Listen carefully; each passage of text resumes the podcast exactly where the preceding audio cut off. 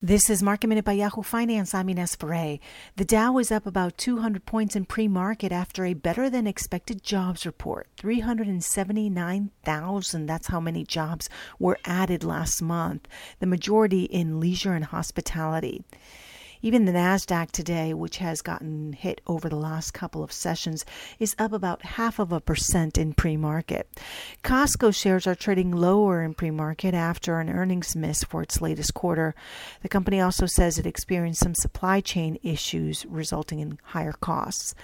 And Norwegian Cruise Line is under pressure in pre market after announcing a public stock offering of 47.58 million shares.